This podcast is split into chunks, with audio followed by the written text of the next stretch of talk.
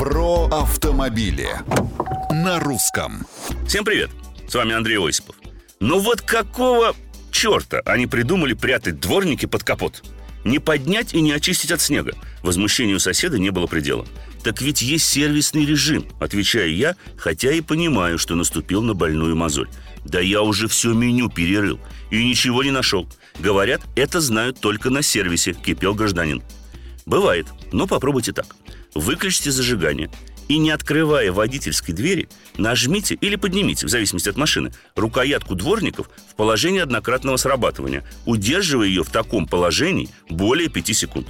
Результат соседа буквально обескуражил. Спустя ровно 5 секунд дворники заняли крайнее верхнее положение. Отлично, отвечает. А я и не знал.